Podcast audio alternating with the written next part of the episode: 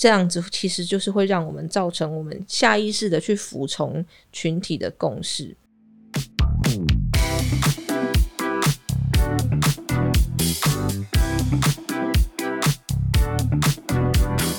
嗨，大家今天过得好吗？欢迎收听理科 PD。Hello，我是 Debbie，这一集是理科带笔记，这是一周一次的读书会，书名叫做《集体错觉：真相不一定跟多数人站在同一边》。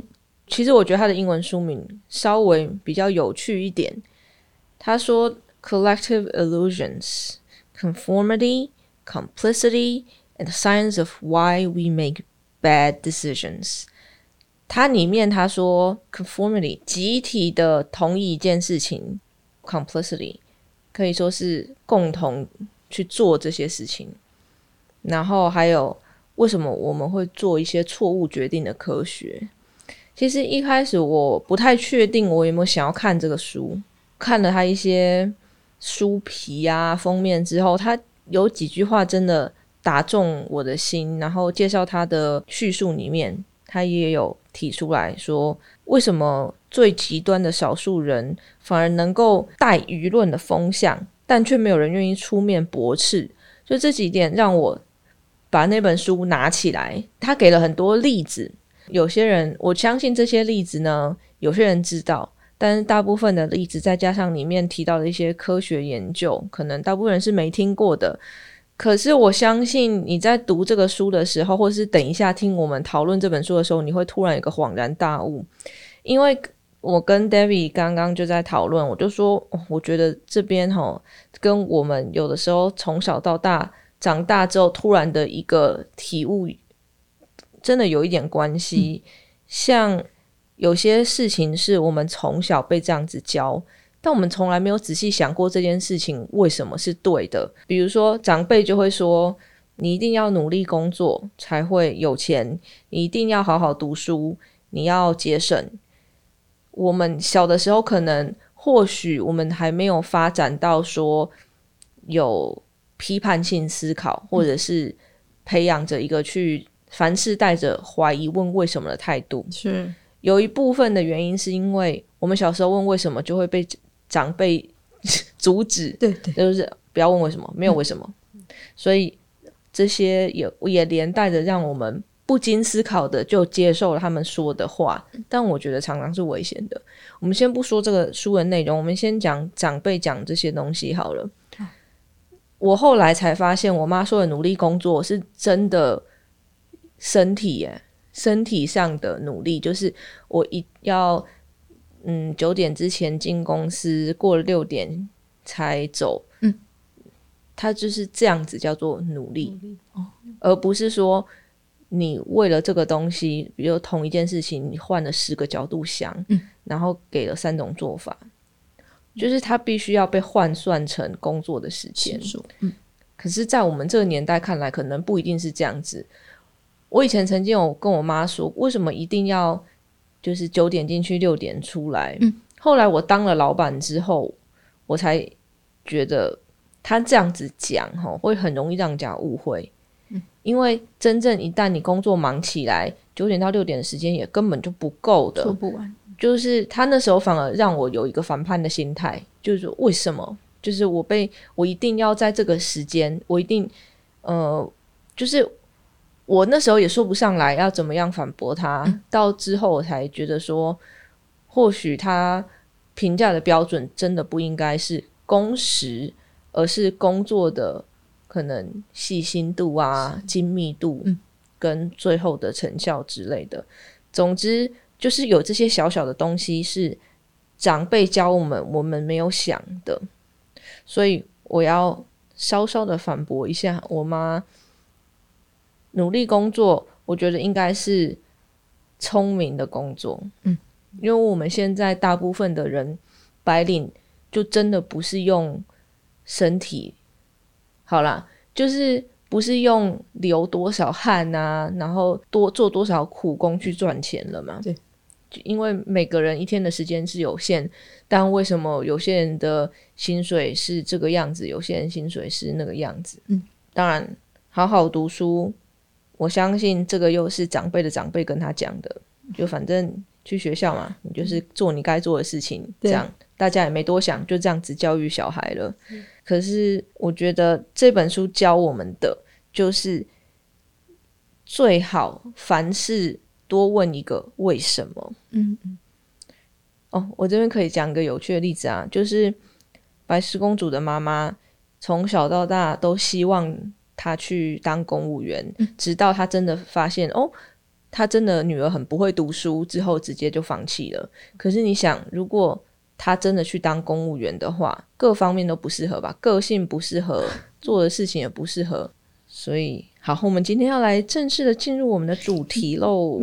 这个作者非常的有趣，其实这个作者也写另外一本书，叫做《黑马思维》，说不定大家比较常听过那本书。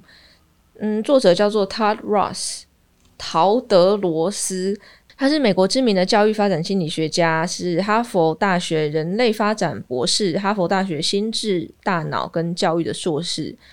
讲到这边，大家一定会觉得哇，他就是一个很会读书的人嘛。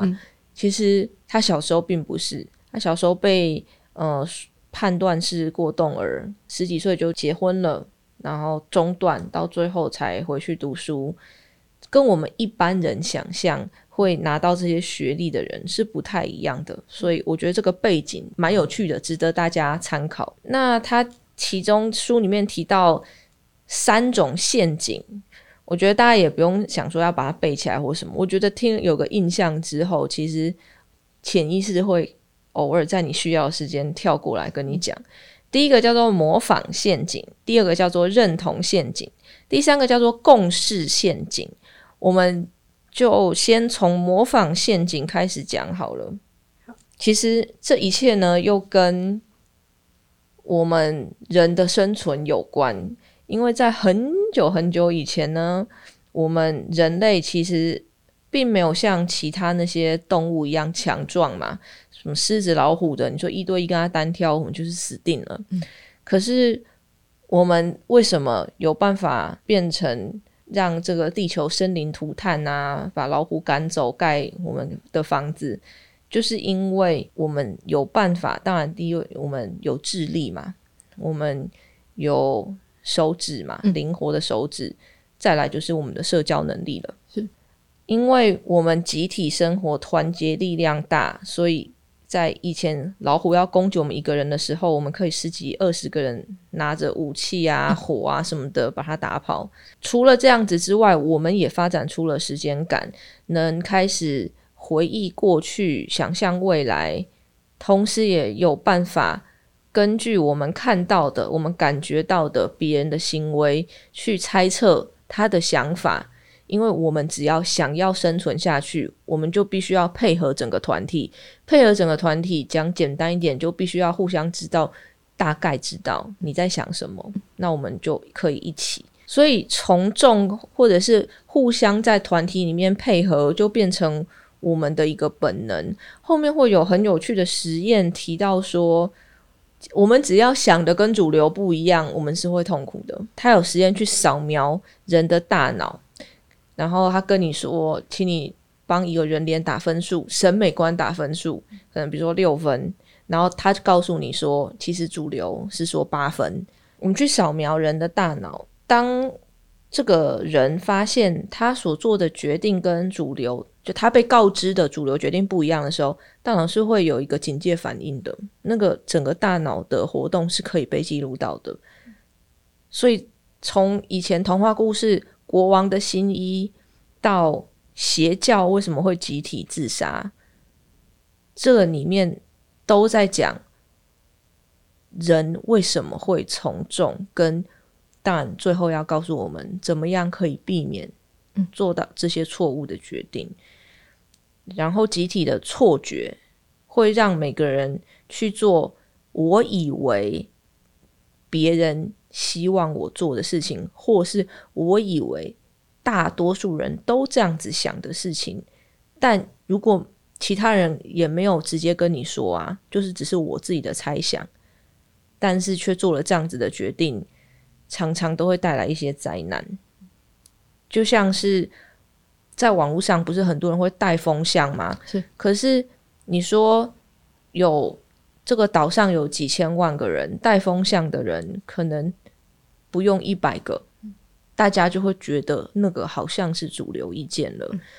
很多时候，这个是蛮危险的。那我们就先来讲第一个模仿陷阱，就这个很明显就是各种跟风嘛。你一定你有抢过卫生纸吗？我知道。那时候其实我看到新闻出来的时候，我很担心，想说没有卫生纸，我可以用什么东西代替？而且我就想，怎么可能？我其他住其他地方的朋友也没有抢卫生纸啊。可是那时候。你只要真的不多想，你就会去抢了，因为你只会想到大家在抢，我也跟着抢，不然我也会没有卫生纸。可是这时候，这是这就是一个蛮从众的一个陷阱，因为我们没有仔细想，第一这件事情是不是真的？后来好像新闻又说是不小心误发的，嗯嗯，一个谣谣言，然后卫生纸风波就告一个段落。是。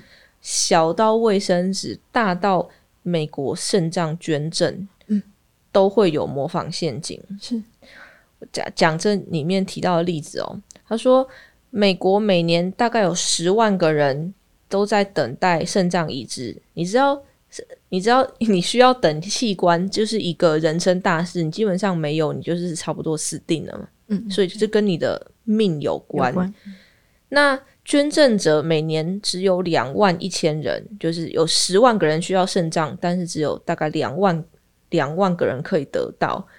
四分之一的这个十万人呢，就是会在这二二点五万人会在一年内死亡。总之，每天就会有非常多的人在等待肾脏捐赠的过程中死去。但最吊诡的就是。美国却有将近五分之一的肾脏被丢掉。就你明明知道这么多的人需要肾脏，这么多的人在等待过程中死去，但却五分之一的肾脏被丢掉，这是为什么呢？因为美国器官捐赠是按照你的登记顺序，所以他会依序的询问名单上的人嘛，比如说一号、二号、三号、四号。那如果一号不接受这颗肾脏的话，二号会被迫在没有资讯的情况。跟很短时间内决定要不要接受这颗肾脏，就让这个肾脏看起来好像它是不是有问题呀？肾脏这么重要啊，为什么上一个人不要？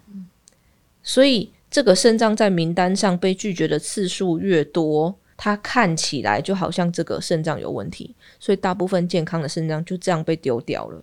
那这些在等肾脏的人就是落入了模仿陷阱，因为他们。并不知道其他的事情，他们唯一知道的事情就是上一个人不要这个肾脏。嗯，那当资讯不够透明、不够的时候，我们一定会去想，那为什么上一个人不要这个肾脏嘛？对。所以作者提到说，我们要怎么样去突破这个陷阱？就是多问一句为什么，就可以得到更多的资讯。听起来好像。就是不是讲废话吗？对呀，但多半时候我们真的常常就是少问了这句为什么。他说很简单，你在器官捐赠名单里面，只要再加上为何放弃这个选项，为什么不就可以帮助后面的人来判断了吗？有可能他不想要那颗肾脏了，或是各种原因嘛。你只要看到非肾脏不健康的原因，后面那个人都会欣然接受的吧？嗯。所以，与其去幻想别人怎么想，不如只要加了这个栏位，就可以避免五分之一的肾脏被无缘丢掉了。我看了之后就觉得，这是系统性上的很大的问题耶！听了就觉得哇，好可惜哦！真的，真的。那这就是作者提到的，就是国王的新衣嘛。每个人都说他的衣服好漂亮，虽然他没穿，那其他人会跟着说漂亮，因为大家都这样讲。我为什么会觉得我讲的就是对的呢？第二个是认同陷阱。他的书里面讲了一句话，我觉得听到的人、看到人心里都会一震。他说：“模仿的本能会带来一个麻烦，我们连别人的欲望都会下意识的模仿，然后把我们自己困住。”我细思极恐，诶，就是这个，我觉得跟跟风也有关啊。别人想要葡式蛋挞，我想都没想，我就先排队再说了，因为别人喜欢的我一定也喜欢。可是真的不一定是这个样子。那同时，它里面也有解释到，这个跟生理现象还有自我认同有关。嗯，我先讲生理现象好了。当我们被认同的时候，当我们在一个团体被觉得我们是他的一份子，一切就跟生理现象有关了。有一个归属感荷尔蒙，就是催产素。一旦我们觉得我们跟别人很有连结啊，我们是这个团体的一份子啊，我们跟这个团体有同样的价值观，彼此相连，有同样的利益的时候。大脑就会产生催产素，那这个催产素就一种荷尔蒙，会让我们认为这个群体的利益大过于我们自身的利益，所以我们必须要去保护这个群体。有一个科学研究啊，他就直接让受试者服用催产素，然后他们发现有服用催产素的人比没有服用的人更容易接受群体成员的错误观点。所以研究的人员就觉得是这个催产素让我们对这个团，就是我们认同的团体更加偏心，愿意为了保护他们而说谎啊，或者是为了保护他们的利益而付出高昂的代价。简单的来讲，就是催产素让我们可以更服从、更暂时支持那些我们并不一定认同的立场。你有看 Netflix 在讲邪教的那那个？有，我还在我正在看。哦，我觉得超扯的。可是你不觉得跟这里面书里面讲的也是有相关吗？他明明在那个教主就做一些很荒淫的事情，或者讲一些很明显听了就是错误的事情嘛。但因为已经参加了那个团体的人。对他已经有一点自我认同在了，所以否定这个团体，同时等于否定自己这件事情，对已经投洗下去的人是非常困难的。那把它移到很生理、很科学的来讲，你如果你去做实验啊，人家在问你说：“来，你先谈谈你自己吧，然后再谈谈你最亲近、最亲密的这个团体。”好了。在扫描你大脑的时候，活化的部位是一样的，也就是说，大脑根本就分不清楚，说这是你的社会认同还是你的团团体的社会认同。哦，所以某方面我也觉得那些陷入邪教的人很难跳出来，他已经是那个团体，那团体也已经是他了。对，而且扩大到很多人都是的时候，你会觉得哦，这么多人都相信，那我也相信吧？那那应该或许他们是对的。或者是我不相信，我摆在心里，但是我不说出来。说出来，对。尤其是在大家都感觉上一致认同的时候，你要站起来去讲，然后被排挤啊，那个痛对于大脑来讲跟骨折没有什么两样。因为很多研究都显示出，社会排斥会让我们血压升高啊，皮质醇就是那个压力荷尔蒙浓度上升，而且我们感觉到的痛跟生理上的痛是差不多的，所以。这么多的障碍阻止了，很多时候有些人该讲出来自己的想法，或者是在这个团体里面反对，比如说那个邪教不应该做这件事情，种种的生理因素就让人家很难去说出来啊。那最后一个第三个是共识的陷阱，它里面提到一个审美观的实验，我觉得非常的有趣，就是它。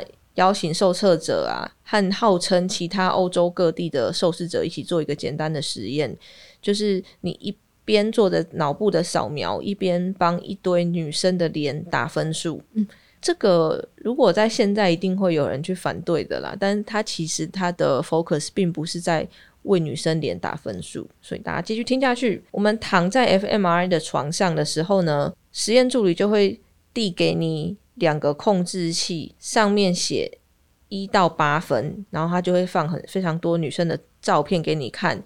如果你觉得没有吸引力，就打一分；觉得非常有吸引力，就打八分。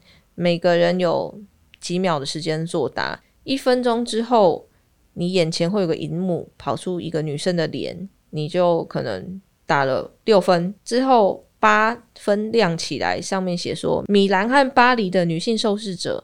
对这张脸的评价平均比你高两分，你就会觉得，嗯，是我的审美观怎么了吗？为什么米兰跟巴黎这这些时尚之都的女性看的分数是我没有看懂它里面什么时尚的元素，还是怎么样吗？接着你做完这个实验之后，你就会被带到休息室，他们就会叫你在没有 M F M R I 扫描的状况之下，再帮照片再打一次分数。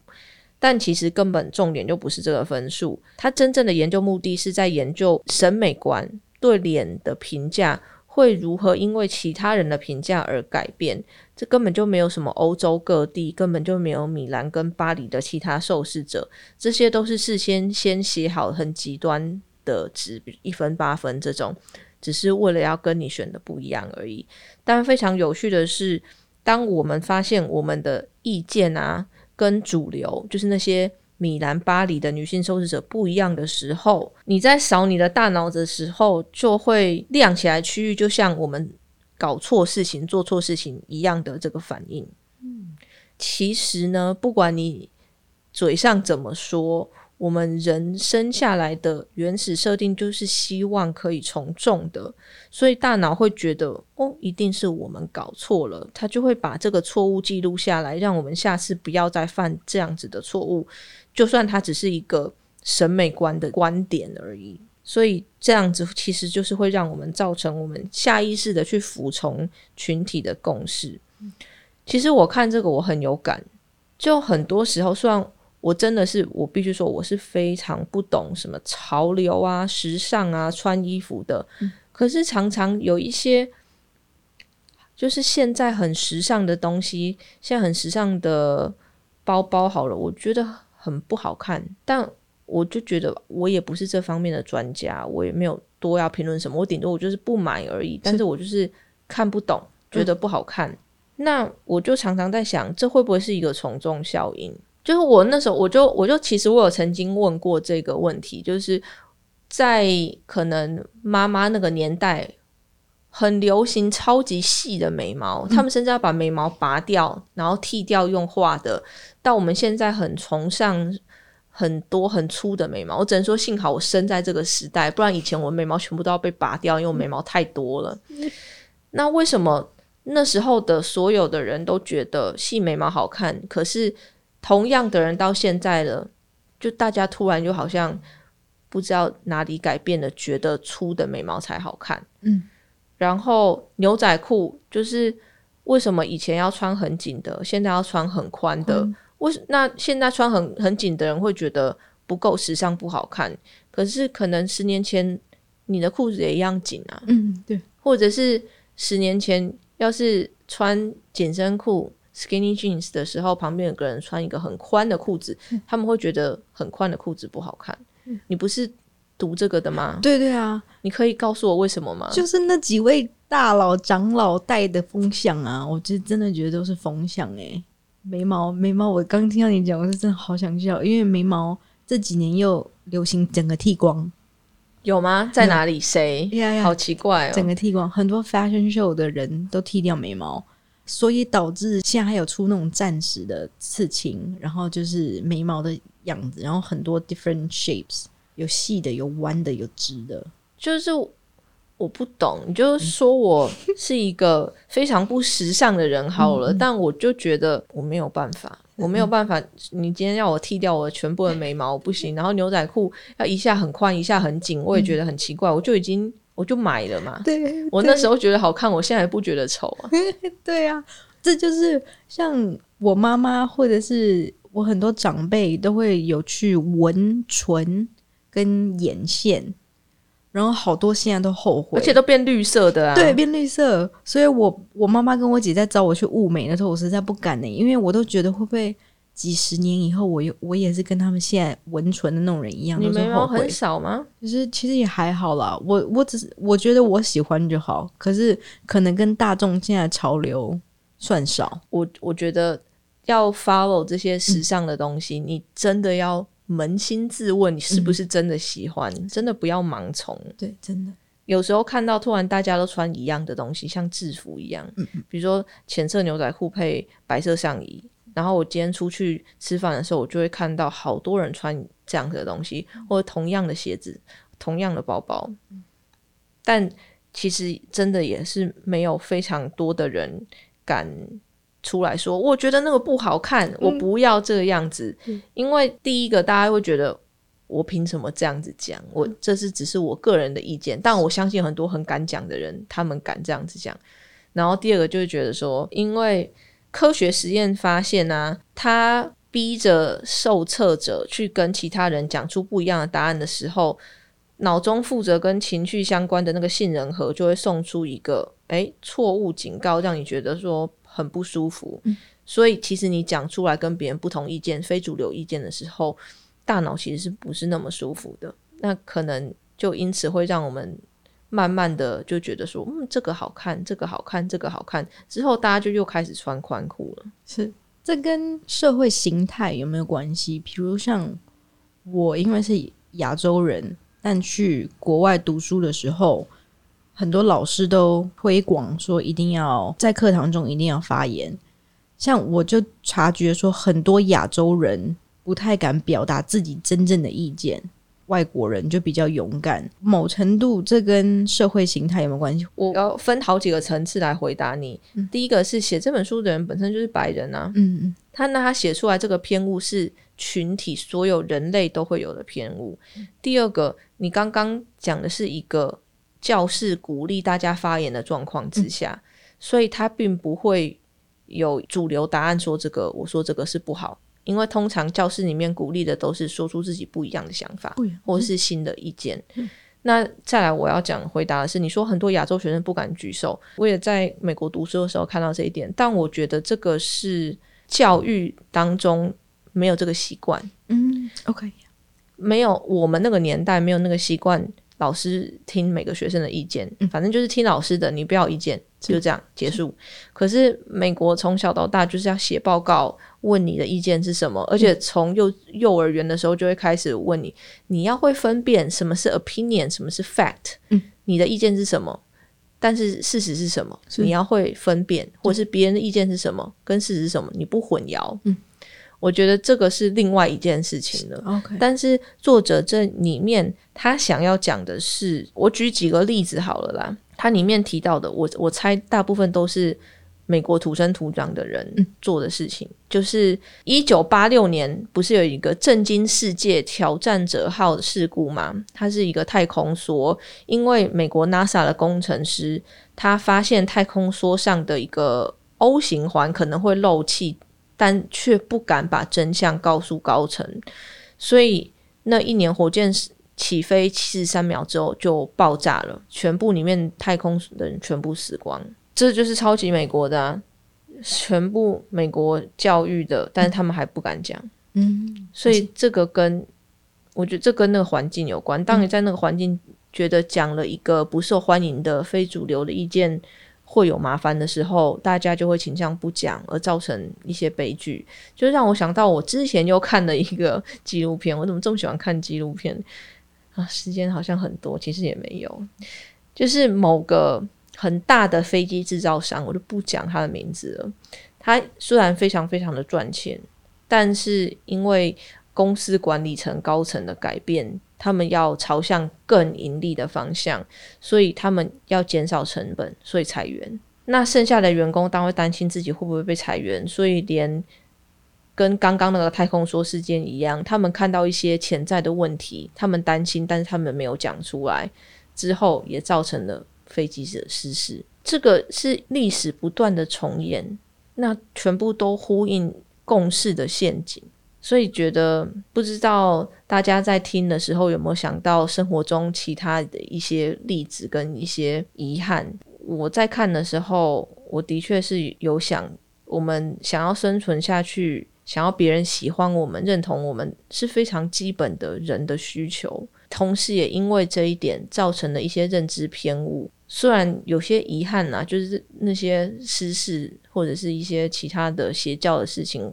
会蛮严重的，但是在日常生活中，我还是保持着一个比较乐观的看法。其实之前我常常提到的自评系统，在这边我觉得就很有用了。书中提到说，自尊是我们心底的感受，存在我们的内心深处，是我们对自己的看法，不是别人怎么看我，怎么想我。自尊源于内在，注定只能从我们的行为，而非别人的反应中发生。如果我们从别人的行为中寻找幸福，注定只会招来悲剧。那这个其实呼应了我的心理师之前一直在帮我建立的自评系统。我们没有办法往外看。当我觉得我现在做的事情完成了，做得够好了，他没有跟我其他的价值观做抵触，我觉得好就够好了。如果你你也知道世界上不可能所有人的想法都跟你一样，价值观跟你一样，所以同一个想法，一定世界上会找到反对的人。所以如果你想要寻求外在所有的人的认可的话，你要怎么建立自尊跟自信？你就会觉你这样子来看，永远自己会是错的。所以在所有事情上，不管在家庭啊，在工作啊，甚至妈妈对自己打分数，我觉得都可以好好的把这些你觉得做到什么就够好的事情列出来，然后去核对你有没有做到这些事情，而不是。让打分数这件事情长在别人的嘴上，因为一定会有一些看不过去的长辈、看不过去的朋友，觉得跟他们不一样就是不对的人嘛。嗯，但这是你的人生，你不可能活在这些人的指教当中，所以你的价值并不是来自别人的认可。如果你一直要用别人的标准，而且别人有几千几万个标准，跟你是不一样的标准来衡量自己，你就很容易失去自尊。这看完这本书，我的感想跟最后的结论，其实反而是跟帮自己建立自评系统有关。然后在听别人跟你讲的事情的时候，但每你每件事都要去质疑问为什么，其实是很累的。但培养一个怀疑的直觉，我觉得蛮有用的。英文不是有 gut feeling 吗？当你突然你听到一件事情，或者是眼前发现一件事情。跟你的直觉觉得不对，怎么会这样子的时候，我觉得这就是一个很好的提示，让你去问为什么了。就是不要温水煮青蛙的继续做下去。还有，我们不一定一定要做我们觉得主流或跟大部分人所认同的事情，因为很多时候我们以为的，你根本没有确认过，你只是这样以为而已。就像我以为。Panda Express，美国的一个连锁的超级美式的中式食物。我有一次突然跟我的朋友说，我超爱吃 Panda Express。那个从小在美国长大的亚洲人跳起来说，我也超爱吃，但我都不敢说，因为就是大家觉得好像你怎么黄皮肤的人可以喜欢吃这种美国的食物啊，怎么样的？但你一说出来之后，你才发现大家都可能有某个跟你。原先去 assume 不一样的想法，诶，这跟这个书有什么相关吗？我觉得是有的啦。我觉得这些事情都可以避免产生集体的错觉。嗯，家族聚会的时候啊，过年过节就会听到一些长辈的，不一定是长辈，我觉得平辈也是会，他们大家都会说出自己的想法嘛。可是当你觉得他跟你想法差很多，你有不同意见的时候，要怎么有建设性的拿出来讨论，而不是吵架？嗯，这又是一个说话的艺术了。对，尤其是家族之间，吼，这些美美嘎嘎比较多。嗯，如果可能什么大嫂、小姑之类的，又是一些比较微妙的关系，跟你讲的意见又不太符合的时候，我觉得很多人为了息事宁人，一般是直接连回应都不回应的。对，笑笑着点点头就好。对对对，这样。但我觉得这你说从众嘛，我担心的是这个人提出的意见是错的，可然后其他同样家族的人听了，觉得你笑着点点头表示你同意，嗯，然后他又认为你是一个哎算理智的人，然后他就把这一番话又吸收进去了。嗯，我觉比较可能会有像这样子的事情，就。如果呢？你觉得你是你附近家族的一个明灯，对方没有讲什么会危及生命的大错，就算了，放他去。可是你当你真的听到一个很邪教，或是有人他在邀请大家进邪教，各种可怕的事情，或者是乱投资的时候，这种有人生钱财安危的，就勇敢的站出来吧。是虽然你的信任和可能会跟你说，嗯，这样子不是很舒服，但为了家族的利益，请勇敢的站出来，说出你自己的想法。像 Line 啊，或者是现在 App 很容易得手，很多人就会传出一些讯息，他以为是对你好的，可是他没有先去证实。像我爸跟我妈比较常容易吵架的，就是在营养或者是保养身体这一块，他们就常收到一些不一样的讯息，然后两个就会开始从讨论一直扩大到争论。最近我我跟我妈也是才吵了一件事情，她有一天突然跟我说，她收到一个讯息，说酱油跟白萝卜不可以一起煮，是真的吗？我直接就说为什么？嗯，我直接说为什么？因为我妈常常有太多这种奇奇怪怪的东西转发给我，她说我只有转发给你而已，我没有转发给别人，我是要跟你确认。我说你不要再转这种东西给我了，我不要看。然后我就问说你为什么觉得这件事情真的？她就说是医生说的。然后我就看哦，那个原原文写医生说，哦，对，那个没写哪一个医生说，我就不相信哪个医生会说酱油跟白萝卜不能一起煮。可是这种就是以讹传讹，谣言就传开来了。如果你没有多问为什么，你就会默默把这个东西记起来，它就会变成你一个默默记起来，不知道它从哪里来的迷思。对对对，而且还有那种鼓励你转发的，就会写说你转给多少人，你就有多少的福报，或者是你就会发现谁最关心你，他如果有回复你的话，那个人最关心你，然后你要赶快散播这个出去。真的，我们真的集体的不要散播对谣言，止于智者。真的？那你常常会提到你跟你妈妈有一些呃思想上面的不同，那你有没有什么沟通上的建议？我跟你说，亲子之间是非常复杂的关系，它比一般普通人跟人之间的关系还要复杂，所以我直接放弃。跟我的母亲没有办法沟通，她都已经七十了，她说什么我就只能微笑的点点头。除了这个反应之外，其他对他来讲都是大逆不道的。所以我就尽情的跟他吵架，是 反正吵完之后我们就会和好。我们这次去东京啊，我妈各种的闹脾气哦，然后因为她的脚趾头骨裂，走路不方便，要要坐轮椅。我看起来就像是一个超级坏心的人，对着一个坐轮椅的人在跟他吵架。但事实上，他就是很，这是偏题了。但是他就是很夸张。我是带着他，带着我儿子，就是一老一少，我一个人要扛全部的行李，各种的。但他就已经不方便轮椅了，他还想要去，就是去其他地方，就是比比如说在机场，我领行李，我三个行李再加上一个婴儿推车，我拿了三个行李之后，婴儿推车大概三分钟、四分钟都还没有出来，然后我妈就突然跟我说：“彤彤啊，我跟宝贝先出去等。”我就爆炸，我说：“为什么？为什么？”为什么？Why？为什么要出去等？你为什么不能我们团体旅游？你不把我们当成一个团队？你一个坐轮椅的带着一个五岁的，你出去等，那我要我会有多担心？你们可以出去了，然后呢，可以干嘛？你在这边等跟出去等到底有什么不一样？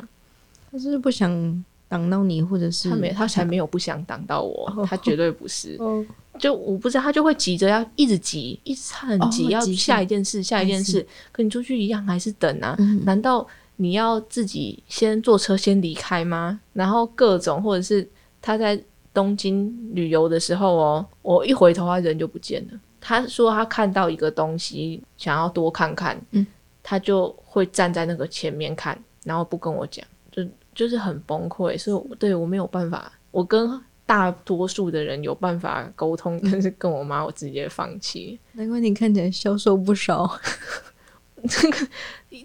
这四天带我妈跟我小孩出去，我儿子根本超级配合的，他每天都开开心心，他就是我的精神支柱。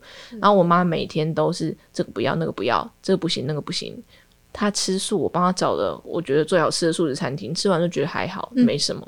然后白天天都还没有亮，五点多他就要回家了，他就会上车，然后就一直打电话传简讯问问说你什么时候回来？你什么时候回来？你什么时候回来？我就说为什么要回去？我会上车要干嘛？上车回饭店然后呢，我们在东京了，我带宝贝出去玩，嗯，我们在路上宝可梦抓宝都好啊。然后我妈就会一直就有点不知道在闹什么脾气，然后情绪勒索，他就让司机先送他回饭店了。然后要是以前的我，我会带着很多怨恨的上车，然后不会多讲。现在我直接说，那你就先回去吧，我带宝贝在外面玩一阵子再回去。你所谓的以前是你智商之前吗？对，以前是我既没有玩到又不开心，嗯但这一次是我已经玩到了，我不会不开心。你不开心是你的事情，你没有办法再情绪勒索我了。我还是爱你，我还是很爱我妈，但是我不会再让你用你的方式来让我做你要我做的方式，但我却不愿意做的方式了。这集可能跟这集没有关系，我就大家听我抱怨一下，因为那四天我真的是哇，头很痛。有没有老了四岁？希望大家听完这一集的读书会之后，诶，对自己的生活有一些有趣的想法。我喜欢听 podcast 的原因是我听 podcast 的时候，我自己会想到一些事情，然后我就觉得很有趣。我在开车洗澡的时候，我觉得我就会边听 podcast 边想我自己的事情。不知道大家听的人是不是也有这种想法？好，那今天就这样啦，欢迎到 YouTube 或 Podcast 留言跟我分享你们的想法。欢迎收听理科 PD，喜欢的朋友们帮我到 Apple Podcast 留言加五颗星。理科 PD，我们下次见。还有，我现在终于要开始呃比较长的更新我的 Instagram 了，我超多照片跟影片要传的，所以大家记得在上面跟我互动哦，拜拜。